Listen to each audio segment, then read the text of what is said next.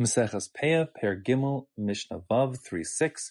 This Mishnah is asking what is the minimum size of a field that would be required to leave Peah. So we'll have in total five different shirim. Each one is getting smaller than the next. So we start with the largest and then we go down in size.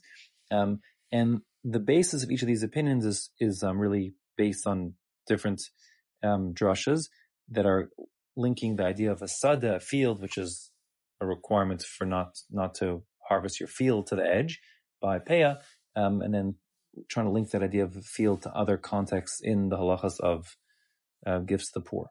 So we'll see inside. It says Rabbi Eliezer Omer. The first opinion is Rabbi Eliezer's, and he says karka base rova chayevas papeya. Land the size of what's called a base rova. That's the minimum size of a field that will be obligated in peah. Base rova means literally a house of a rova. a rova is a quarter of a kav. Um, the, the, way I think it's most useful to at least keep in your mind the size of these various volumes in the Mishnah is as follows. Um, the most common measure of volume is the kav. So the kav, you can imagine as being a two liter bottle of water, and a kav is approximately two liters. So there are six kabin in a saw. A saw is a larger measurement. So you can imagine a six pack.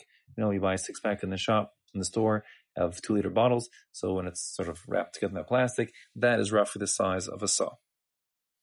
So a rova, which means a quarter, is a quarter of a kav. So a quarter of a two liter bottle is a 500 cc bottle. So think of a small bottle of Coke, whatever, a quarter of a two liter bottle. That is what we're talking about over here. So a base rova means the amount of land in which one would normally plant that quantity, let's say 500 cc of seeds, let's say wheat, wheat seeds to plant a wheat field.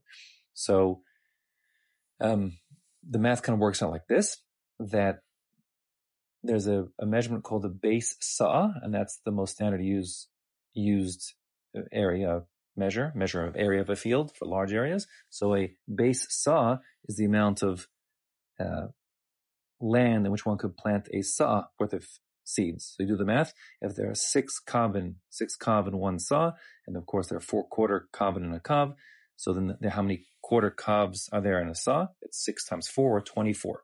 So this is one twenty-fourth the size of a base saw, is the base rova. And the base saw is given as 50 by 50 amos, 2,500 square amos. Um, so an amos is roughly half a meter. So you're saying 25 by 25 meters, say, you know, 625 uh, square meters, or less than around, you know, say five and a half thousand square feet, something like that. So we're now, but we're dividing it by 24. So 2,500 square amos divided by 24 is just over 100 square amos. It's actually 104 and a six square amos to be exact. Um, so yeah, or roughly 25 square meters, something like that. So uh, that's the amount of size, according to the first opinion of Rabbi Lezer, of how big a field must be in order for it to be obligated in the mitzvah of Peah. He gets that because he equates the field referred to in the verses with respect to Peah to a reference to field with kilaim. Um, sort of beyond the scope of right now what, what I want to get into, but the um, uh, an important measure in kilaim is a base rova, so we're bringing in that measurement over here too. It's a little too technical for our purposes now, um, the exact derivation. Fine. That's the first opinion. The second opinion is Rabbi Yoshua, and he says, Ha'osa sasayim. Rabbi Yeshua says the amount of field which produces two sa. So Rabbi Eliezer, the first opinion was focused on how much seed would go into the ground, the input, if you will. This Rabbi Yeshua focused on the output of the land. So it has the uh, field that can produce two saw, roughly, if you remember a second ago, I said it's roughly 12 uh, liters per saw. So two saw is basically 24 liters of grain. And that's the minimum amount.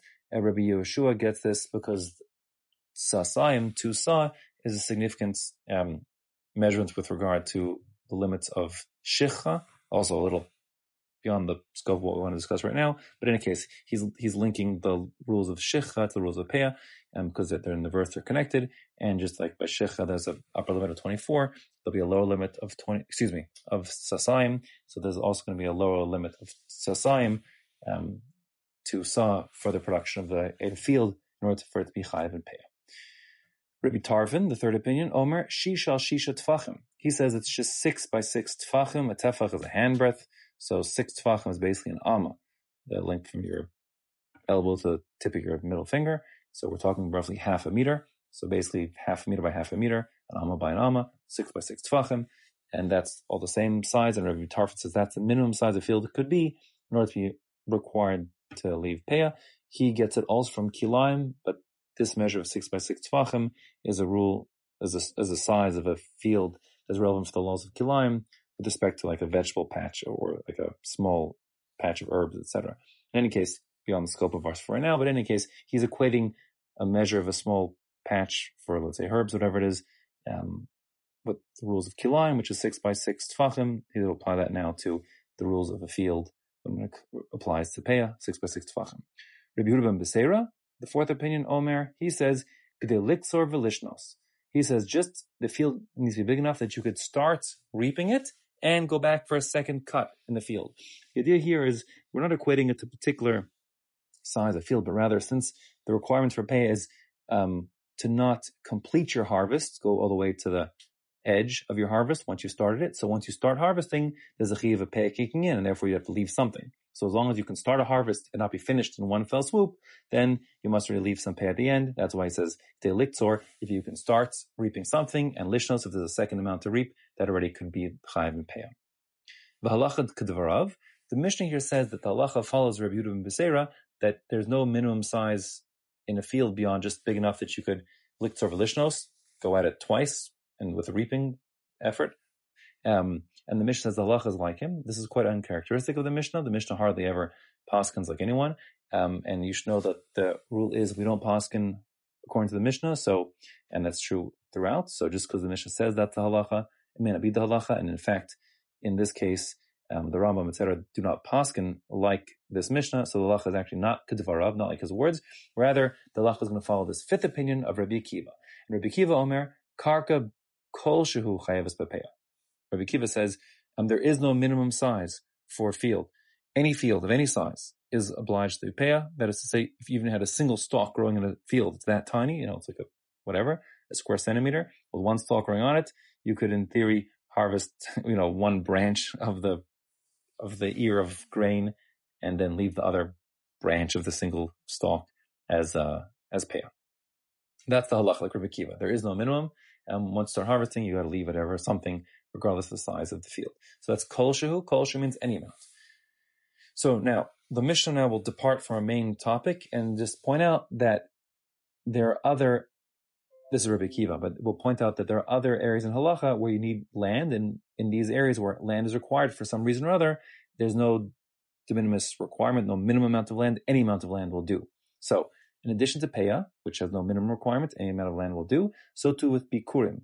Bikurim is the mitzvah bring the first fruits of the Shivat Minim, the seven species by which Eretz is praised, to the Beis Hamikdash, where they'll be given to the Kohen, waved and eaten over there by him.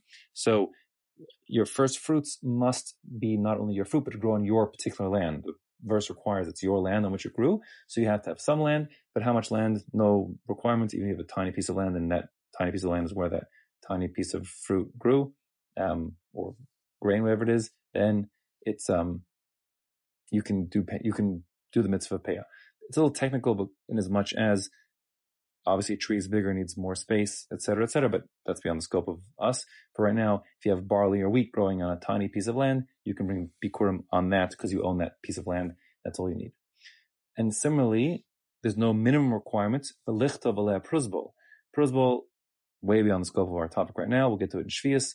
Um, is a legal loophole that the rabbis set up whereby um, a person can prevent his loans the poor during the Shemitah year from being relinquished um, and released.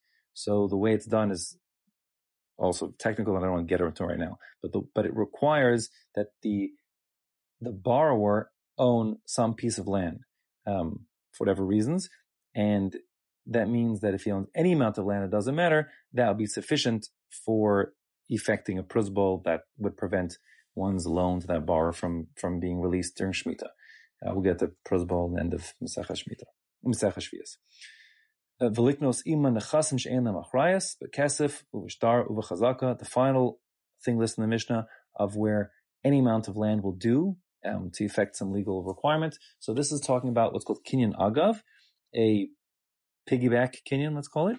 That is to say, the way in which one acquires movable objects, chattel, um, in Hebrew, is um, usually by lifting it up, hagba or mashicha, but let's say hagba, just lifting it up.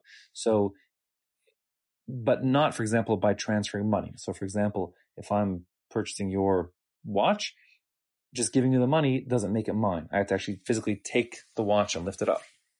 Now, um, and the transfer of money effect, effectively doesn't do anything in terms of, of a kinyan, in terms of transferring ownership, effecting the transfer. Um, right. So, um, there is a rule, however, for the kinyan agav, the piggyback kinyan, which is once I'm transferring to you a piece of real estate as opposed to chattel, meaning a piece of land as opposed to movable object. So, um, and those are called in Hebrew nechasim sheyesh them achrayas, which is a property that has the ability to have a lien put on it. Achrayas responsible to a lien, encumberable.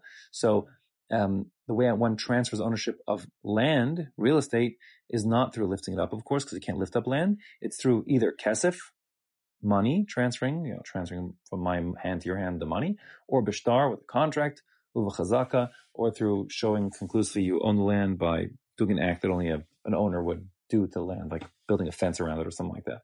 In any case, so once I'm transferring to you my land, so then I can have, let's say in the contract or the agreement that when I give you the money or give you the contract, you'll acquire not just my land, but also some other, my watch, let's say. So that's called the piggyback. The watch piggybacks on the, with the rest of the land. And um, now when I use money, let's say I can, we can do an exchange of money to exchange, to effect the transfer ownership of the land. And with it, the watch can come along also.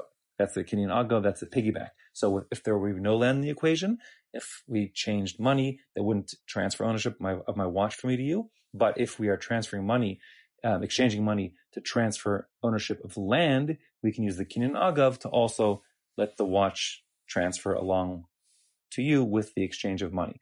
So how much land is required to effect the Kinyan Agav, this piggyback Kinyan? The answer is any amount of land. There's no minimum requirement.